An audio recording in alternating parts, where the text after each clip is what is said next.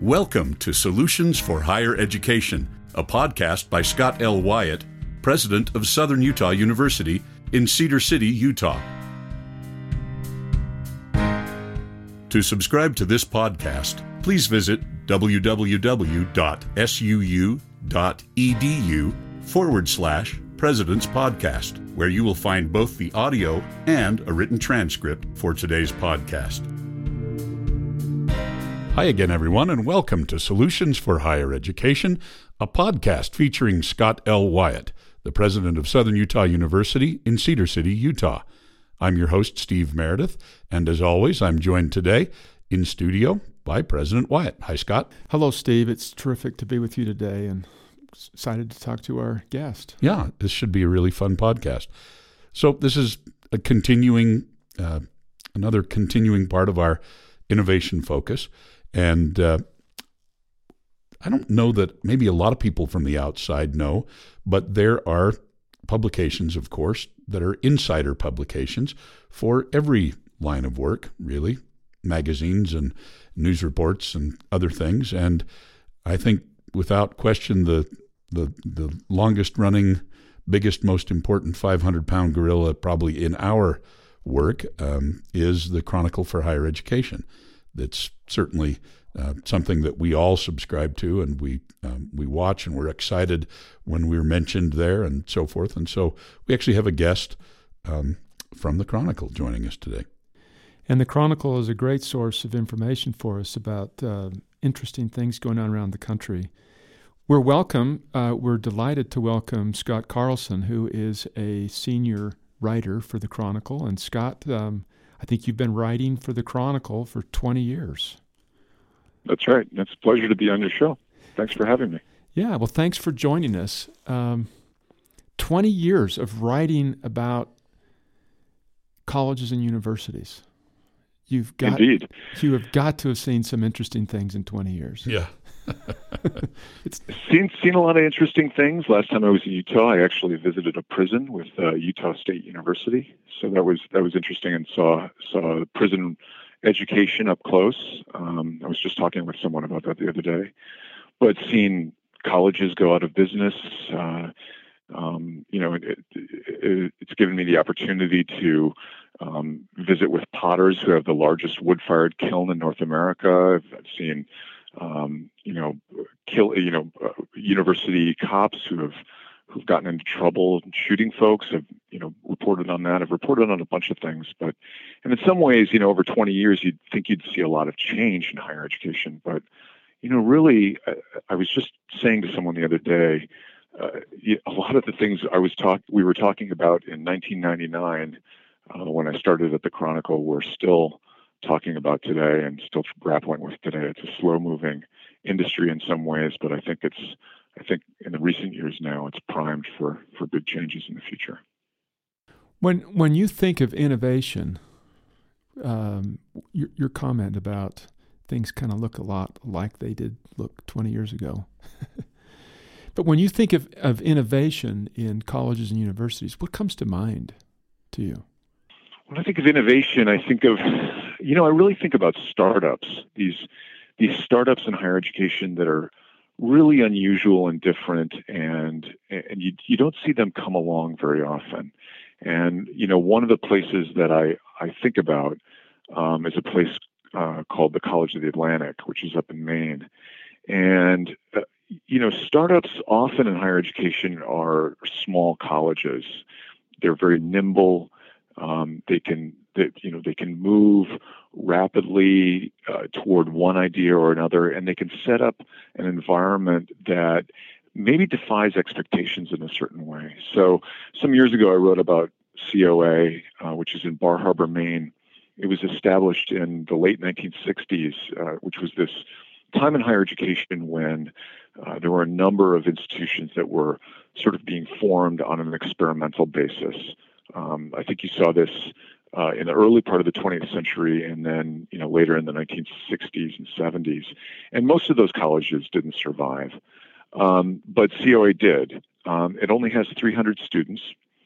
Uh, it was established by a fellow who was a dean at Harvard, um, and it was established with the intention of trying to uh, provide another source of attraction and, and economic development for this tiny town of Bar Harbor, Maine, which at the time when it was established was this uh, was this town that had once been very wealthy. It had been a, a vacation area for the Rockefellers, among others.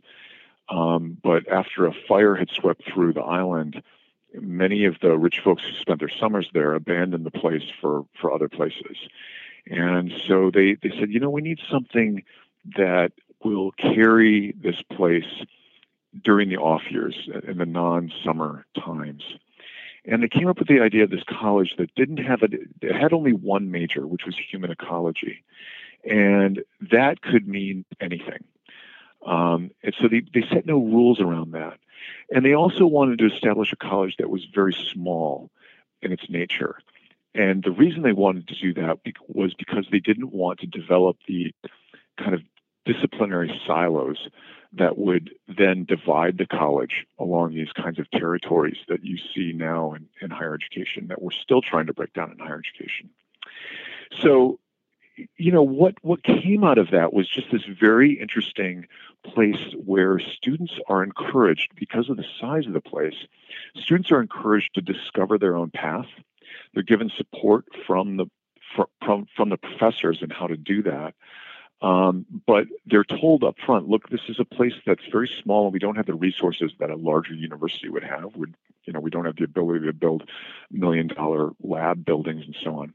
So it's up to you to write some of the grants and to go after some of the things you want, you know, to buy the equipment you want to do for the research you want to do. And it gives these students a real grounding in a kind of entrepreneurial spirit, I think, um, because they have to do things themselves, because they have to discover things themselves. It reminds me a lot of another really small place, um, you know, established around innovation, which is Goddard College, which is over in Vermont. Again, same thing going on there, where it's a very small college. It was a very small college, but when it when it was established by Tim Pitkin back in the 1930s, uh, one thing that they they said was, we're going to establish a college where people can come here and they can determine their own path toward the future. And so you you enroll at Goddard, and the first thing that they ask you is, what do you want to learn about? And so you can declare what you want to learn about. You can decide your path. And then they say, okay, how do you want to show what you're learning? And the students inevitably pick, you know, a range of of you know books to read, essays that they'll write. Maybe they'll do presentations. It's different for every semester, and then they're in constant contact with a kind of faculty advisor who guides them through this process.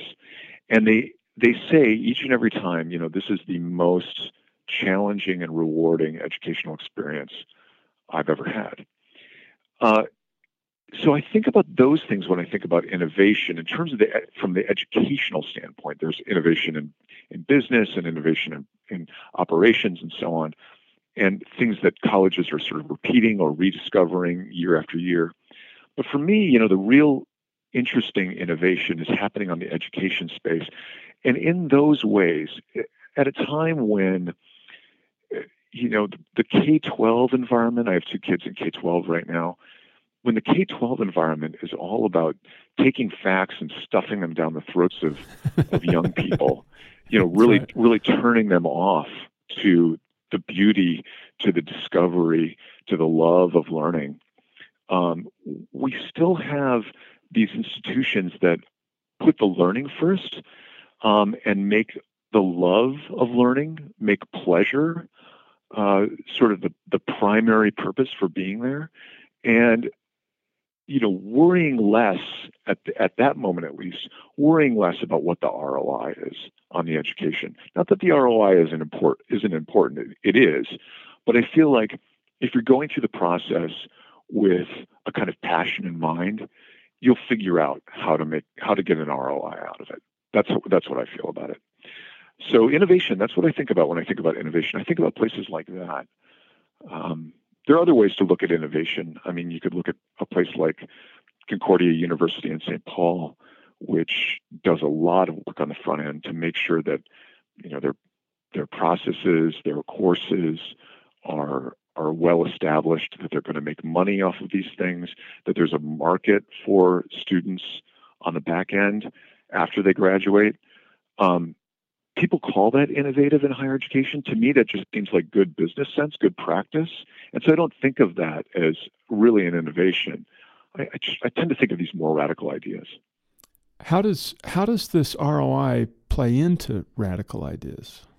Is if if we focus too much on the business model, does that keep us from being uh, creative, or does it make it more possible to be creative? I I think it I think it makes it more possible actually. If I mean if I think if you have a focus on on on the business model, on on the costs of of what it takes for you to produce the courses that you want to offer, what it takes for you to to keep the the enterprise afloat, I think that makes innovation possible because you're not just taking blind shots in the dark.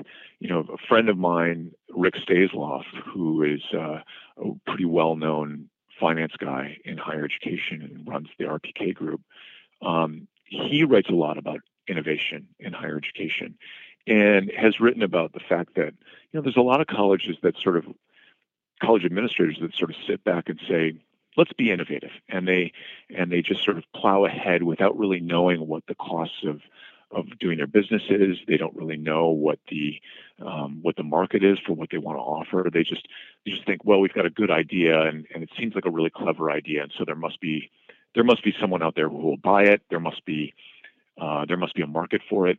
It's not really the case.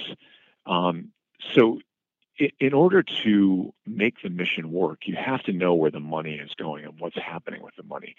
The, the business side of higher education is, is really a neglected part of higher education for the most part, in part because higher education is just such a complicated structure in the first place. I mean, with money coming from all sorts of areas uh, in all sorts of forms, tuition and grants and public funding and you know payoffs from the endowment and so on. So it's it's it's difficult to follow all that, and and on top of that, higher education is just a very fractured environment anyway, very siloed and very big. You know, for a lot of institutions are are huge. So to try to get a handle on that, it's difficult for a leader to try to sh- turn the boat, so to speak. Um, but knowing where you are, knowing where you stand is absolutely, absolutely vital, absolutely first step. It seems that some of the best things that we've done here to promote innovation is expand our business office. so just so that we have a better idea of of how, how, we're making a living or if we are making a living. Yeah. Right, and um, and then examining the the costs and the benefits of different programs. So, so w- let me ask you. Let me ask a question around around that. Do you think that you would know what it costs you to graduate, say, a a business major versus an English major versus an engineering major versus a nursing major? Do you know what it costs you down to the student for each of those kinds of majors? So we we can almost answer that question if and if we had a little bit of time, we could come up with exact answers. But we've we've done this with um, we have some um, kind of raw data that's out there, and then whenever we're interested in one versus another, we can dive down. For example, we've discovered that for f- philosophy majors, we actually it costs us less to train a philosophy major than it than the expense. So the revenue when you revenue expense yeah. costs. But that's yeah. only because the that's only because the philosophy majors are taking classes that are also being offered as general ed, and so um, it's serving multiple purposes. But but this is really really complicated, as as you're suggesting, because well, what really are the costs um, for anyone on campus? Because the in some ways all of the expenses support everyone. Yeah. And yeah. Um, it's really hard it's it's really really hard. And and every time we talk about well, if we do this new program, what are the costs of the new program? What are the anticipated revenues associated with the new program? But then how do we plug in um, the janitor's costs? You know, and right. um, and everything else. Uh, yeah. Right. Everything else. Right. How do you yeah How do you allocate these different these different kind of costs uh, to the departments or to the students, or how, you know how do you how do you count all of this stuff? It's very it's very difficult. Um, there was a there was a college that I profiled some years ago called Brenau University, is down in Georgia. It's a it's a women's college, but like a lot of women's colleges, it has you know a co-ed uh, graduate program, and it's got some some other sort of pre-professional professional programs that help float the boat.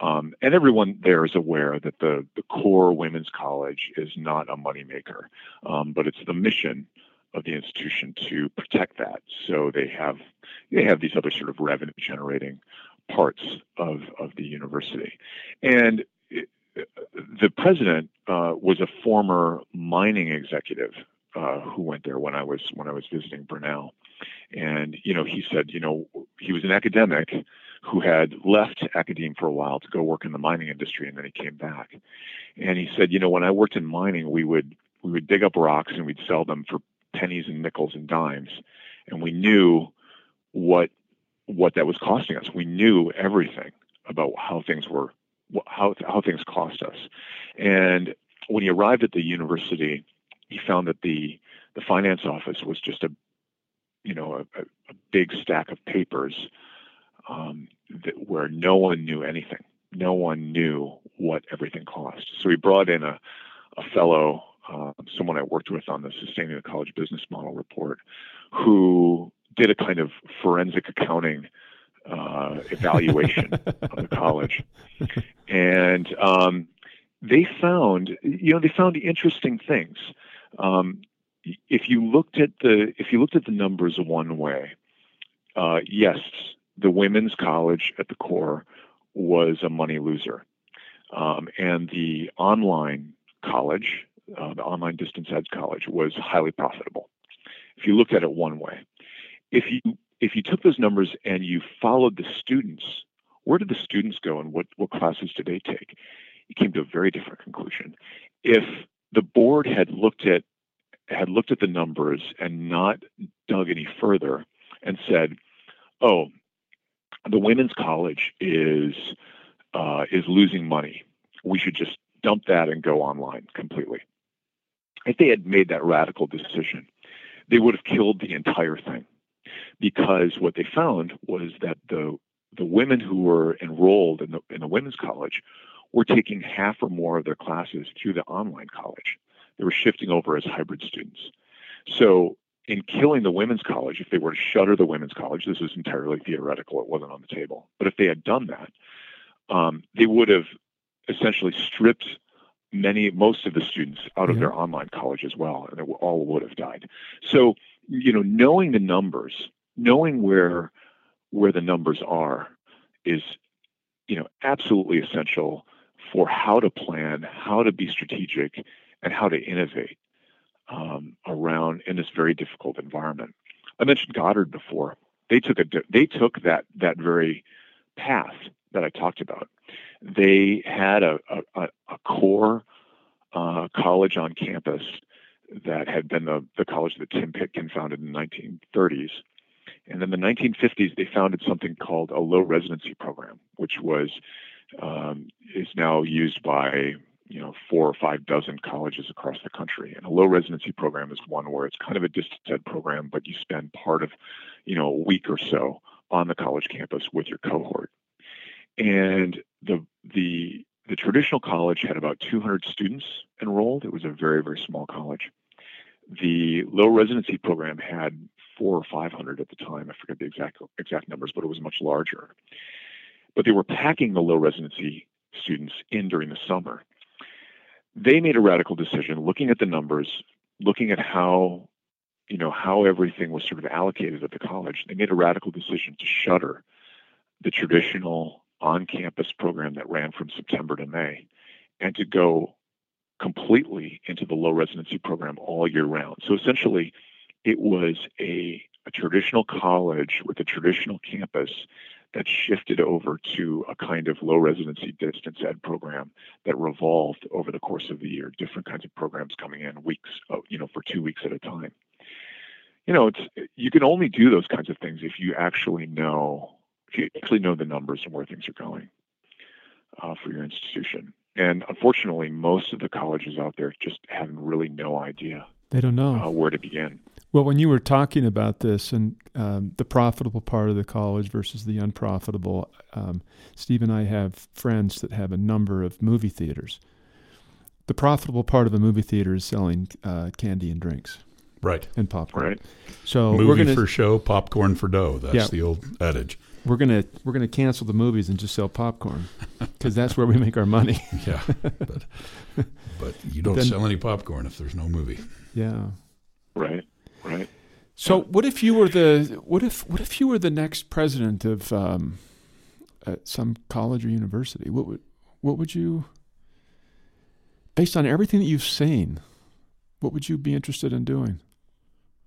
What would I be interested in doing? Well, it depends on where that was, and it depends on what kind of institution it was. Boy, if I were the president of a small college in Let's- the Northeast or the Rust Belt or the Upper Midwest, I think I think I'd be in panic mode right now. actually, um, Yeah, I think so. you know, there's a there's a number of institutions in that in that range. I mean, and of course, that's the that's the geography where you find most of these small colleges. Um, it's just such a competitive environment for them.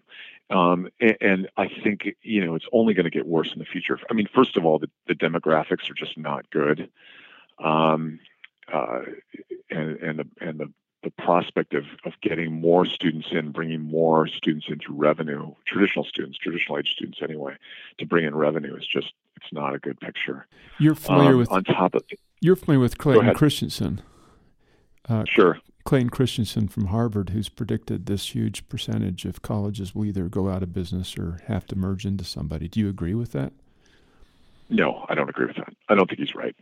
Um, I think I think there will be there will be a shedding of some of the uh, some of the weaker institutions.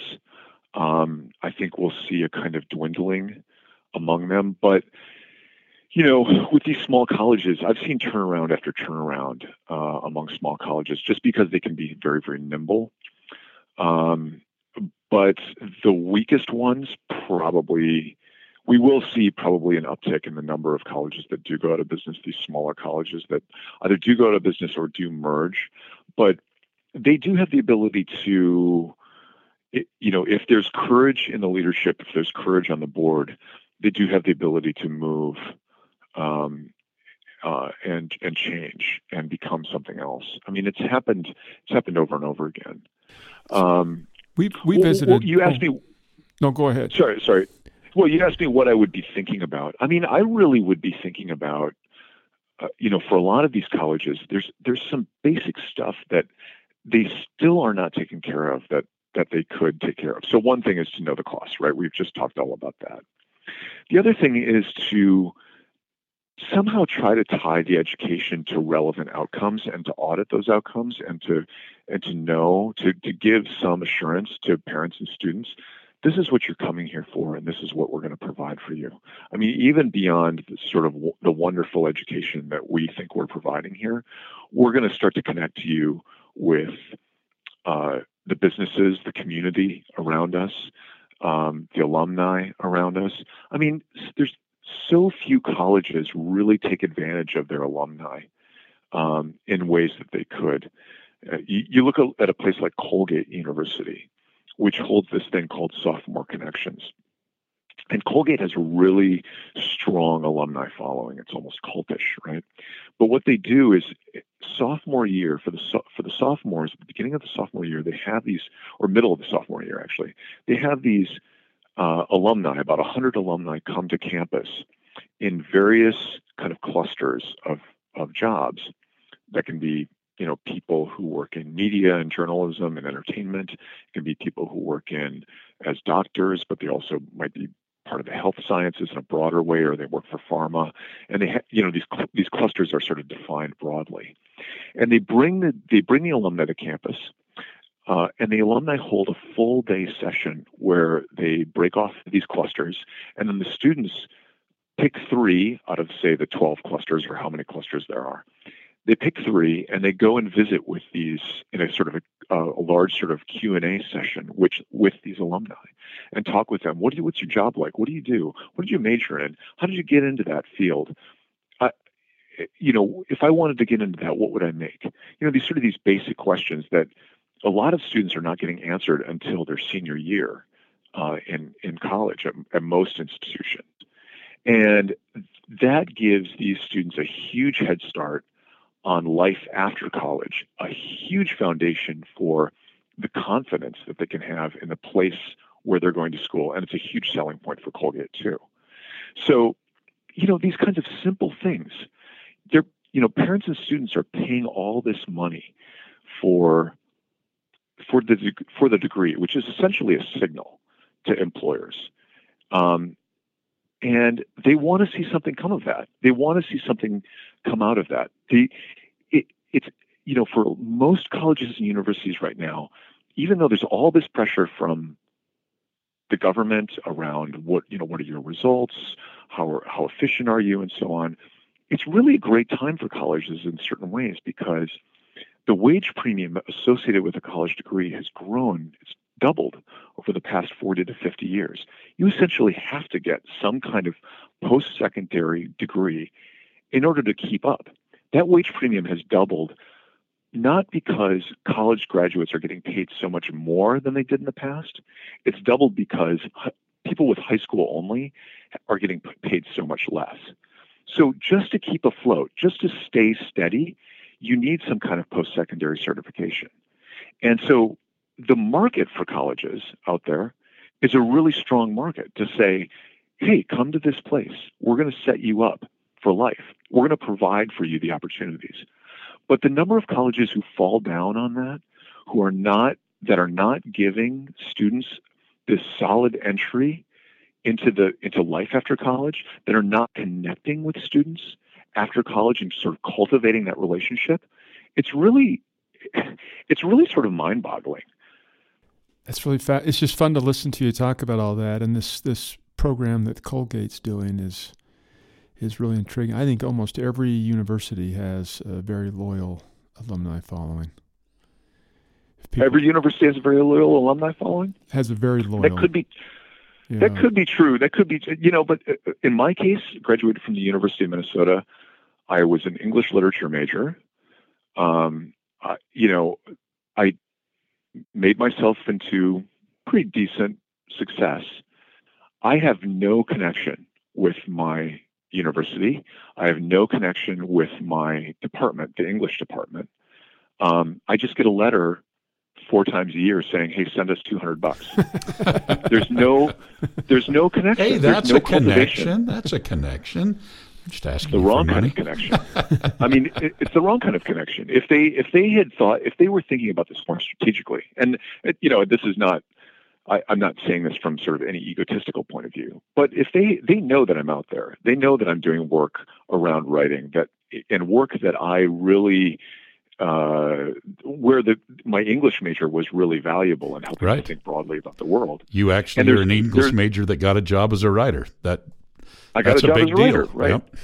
That is a big deal, and there and, and I'm making a decent living off of it. And there's students now at the University of Minnesota majoring in English who want to be writers, who want to be journalists. But and I would gladly I go back to Minnesota, you know, two three times a year. I'd gladly come back and talk to students about here. This is what you do. This is how you do it. This is how you make, you know, this is how you make your way.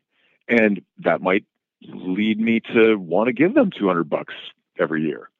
But there is no connection there. There's no connection there. And and I feel like that's the case with a lot of with a lot of colleges, particularly bigger public ones.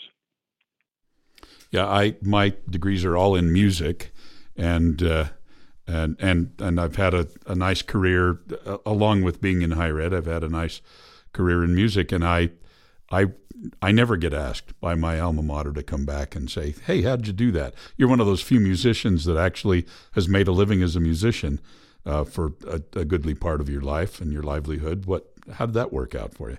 I, I agree. There's particularly particularly in places like English and in music where there's not a necessarily straight ahead path to a job with a cubicle.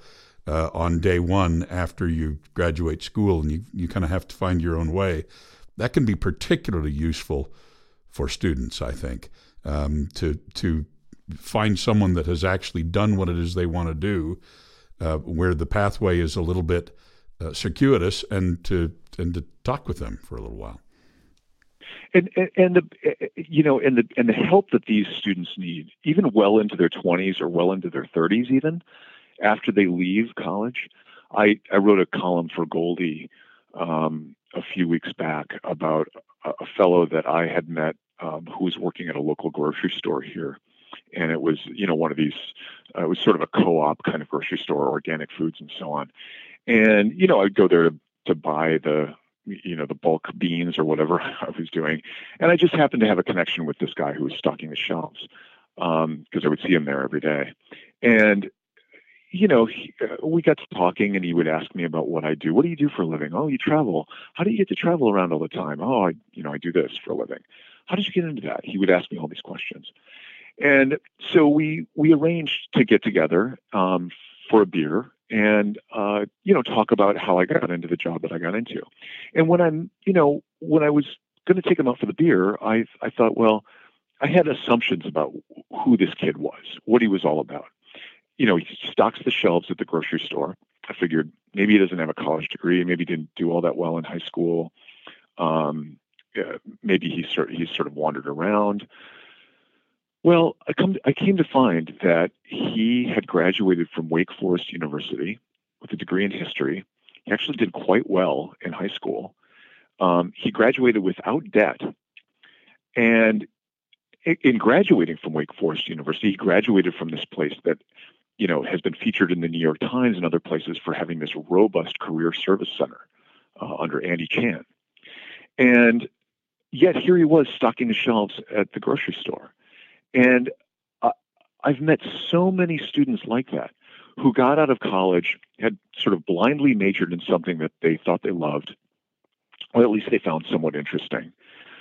And then were sort of left school, they walked across the stage, took the degree, the diploma, left school, and then didn't really have any sense of how to apply that, how what to do with that in the world. This is this is a huge, huge issue for high. It's a problem for higher education.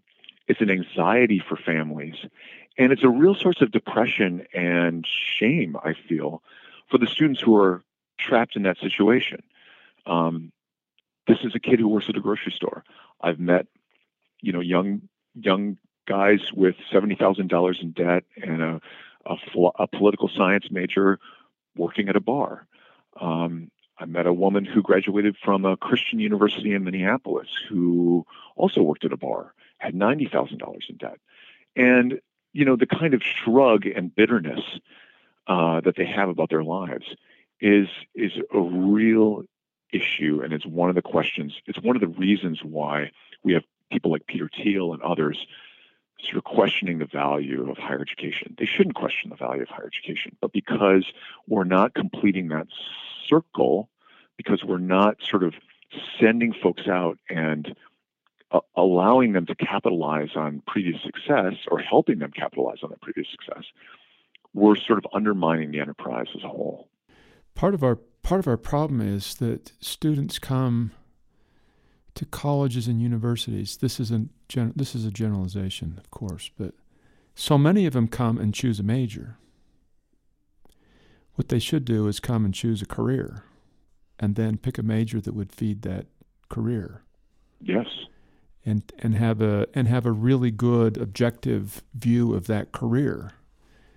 You know that you can major in history, but you're probably not going to be a historian. So, what is it that you want to do?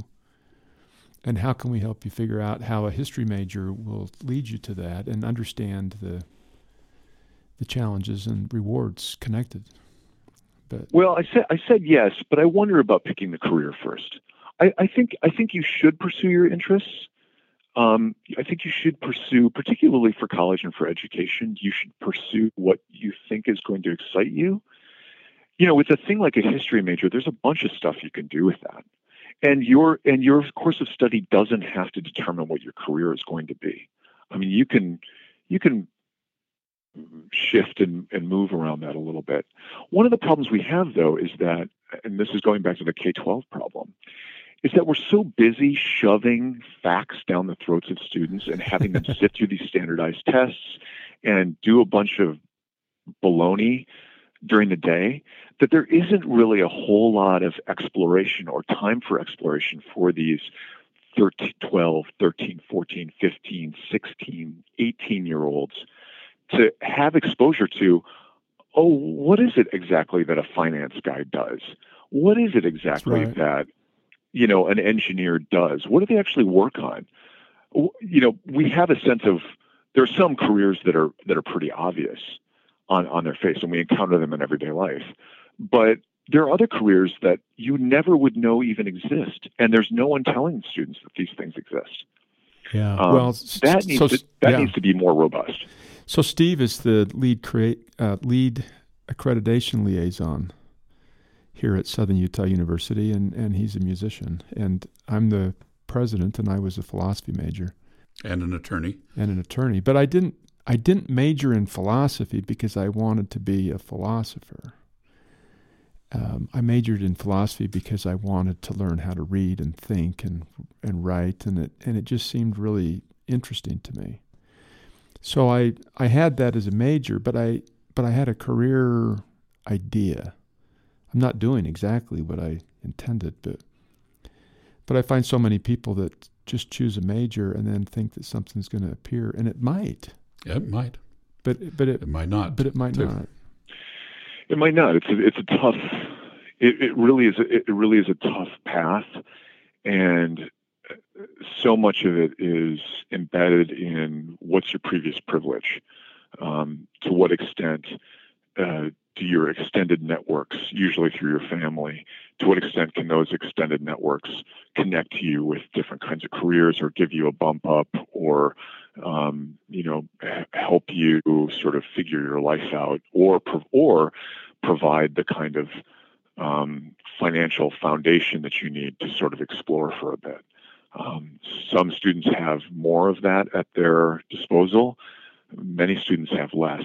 Yeah, uh, we're kind of in a we're kind of in a situation where you know if you're if you're a student in the lower quartile, the lowest quartile uh, income wise in the United States, the chances that you'll you know, if you're a kid in that quartile, the chances that you'll get out of that quartile in the rest of your life are very slim. If you are in the in the highest quartile, uh, the, the chances that you will drop out of that quartile are very slim. You'll, you'll likely stay rich.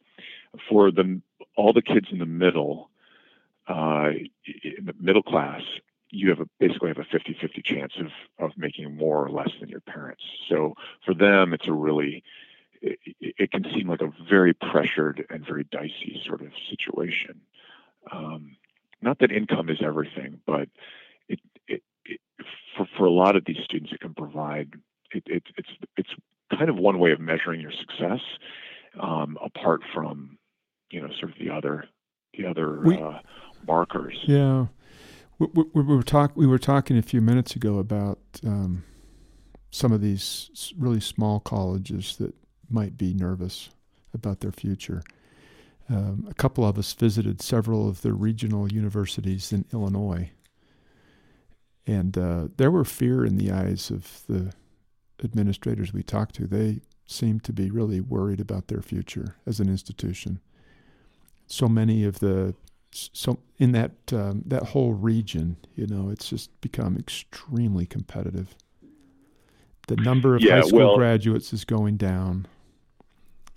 Yeah, the demographics are not in their favor for sure. Yeah.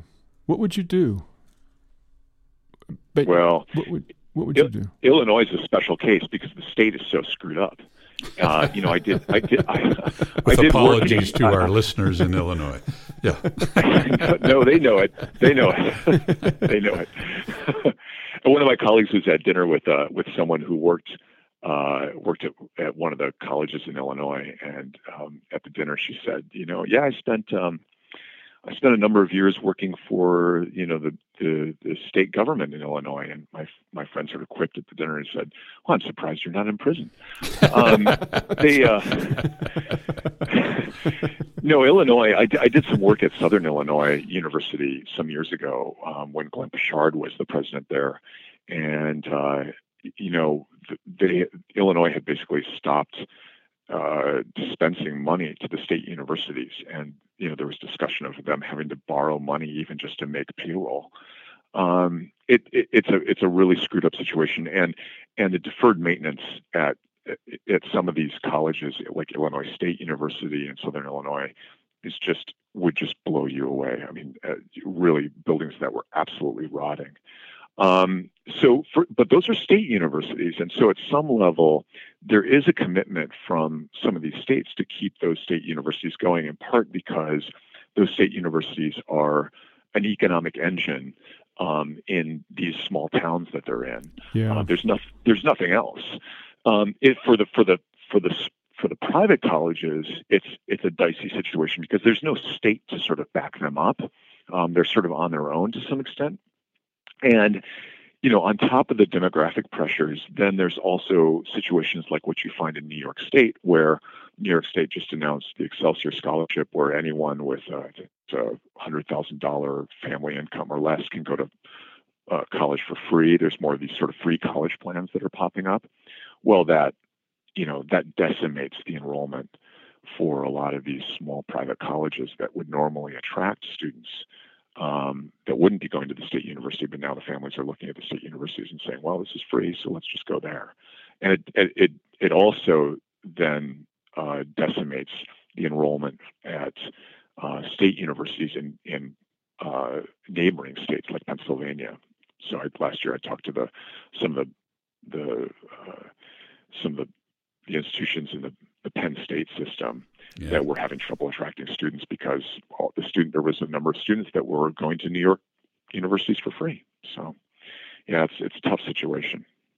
What uh, we've talked about some of the innovations you've seen. Um, we're kind of a mid-level sized um, regional public university, eleven thousand students in sort of a rural community in southern Utah, and uh, we've seen substantial growth and um, some really exciting things like that. But if you if you think at all of all of the kind of mid-sized regional universities around in the country, what what are the innovations that you've seen that, um, in addition to what we've talked about, anything in particular, or even if mind? it's not particularly innovative, but but unusual, uh, or, or, allows for innovation yeah. to happen. Hmm well, you're you're you're catching me off guard here. I would say, you know, you think about a place like VCU, Virginia Commonwealth, which is run by Michael Rao, uh-huh. um, and Rao had, before that had been at Central Michigan University, and you know, VCU has been growing per, in a pretty robust way, and part of what they've been doing has been to have this connection between uh, you know, the University, Virginia Commonwealth, and the city of Richmond. Um, so that, you know, there is there's an interesting play there in the sense that, and this is what my next report for the Chronicle is going to be all about. This interaction that happens between these, you know, these universities, whether they're large or mid-sized or small, and the communities around them, and how the how the partnerships between these places can start to pump up um, uh, how, uh, how, they can start to lift each other up uh, in the sense yeah. of kind of synergy. Um, so looking in you your know, community and finding ways to partner, help each so, other. Sorry, what was that? yeah, so yeah, so what you're describing is the the community, uh, the university and the community find ways to really connect broadly through the community and that would include, as you mentioned, alumni and jobs and other kinds of things. Well, and in, in, meaningful ways. In meaningful ways, you know, I think of something like uh, the Sustainable Cities Initiative, which comes out of the University of Oregon. Uh, you know, that was started by these three professors in the architecture and urban planning department there.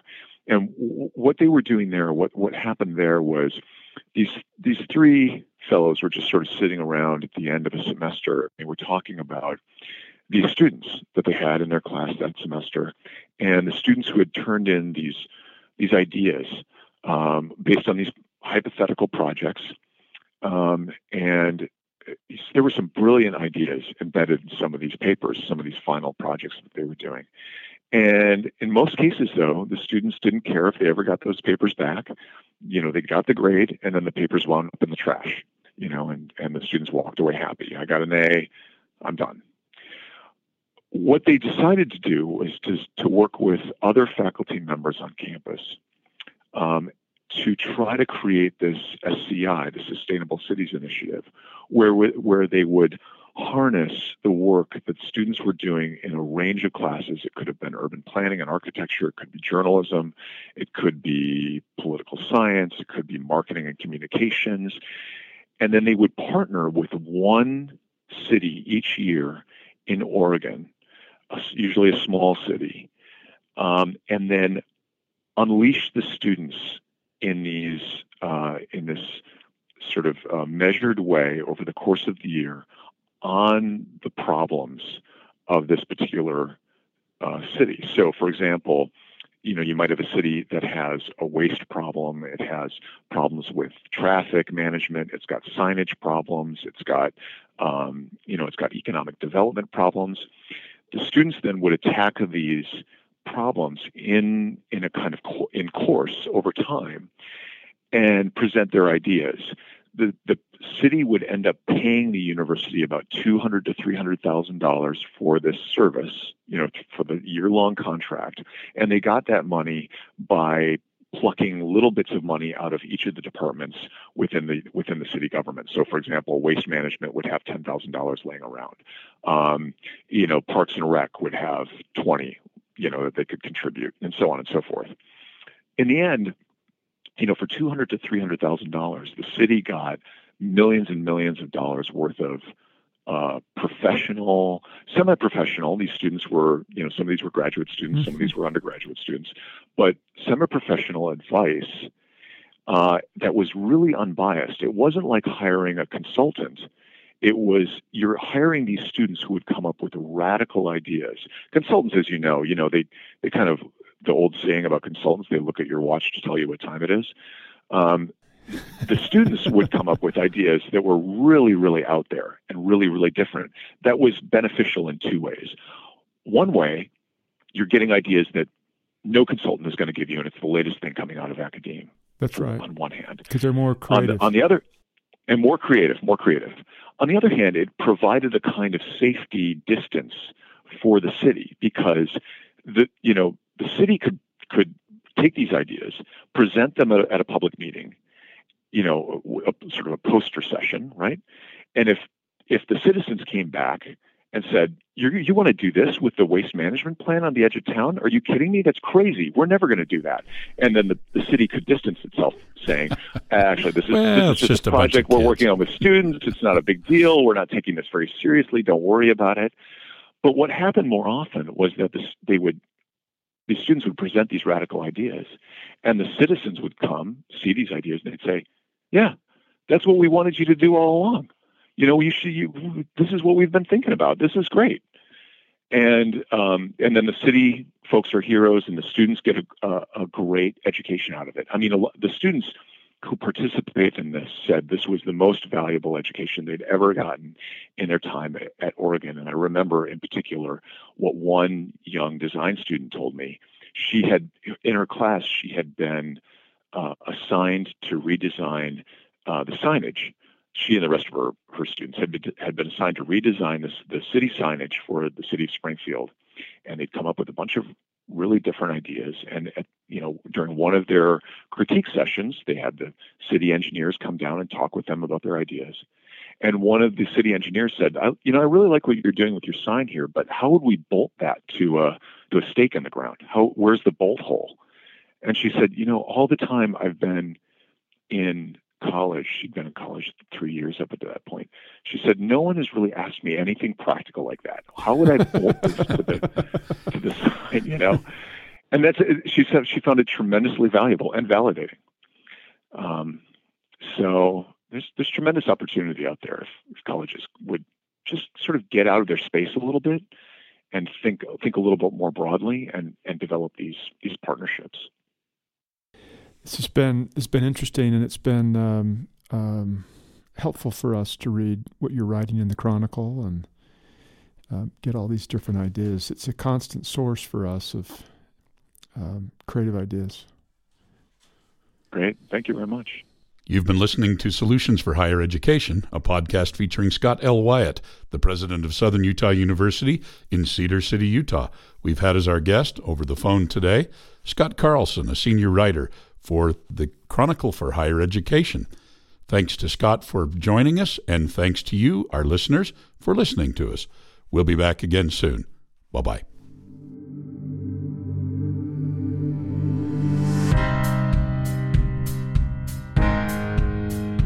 Thanks for listening to Solutions for Higher Education.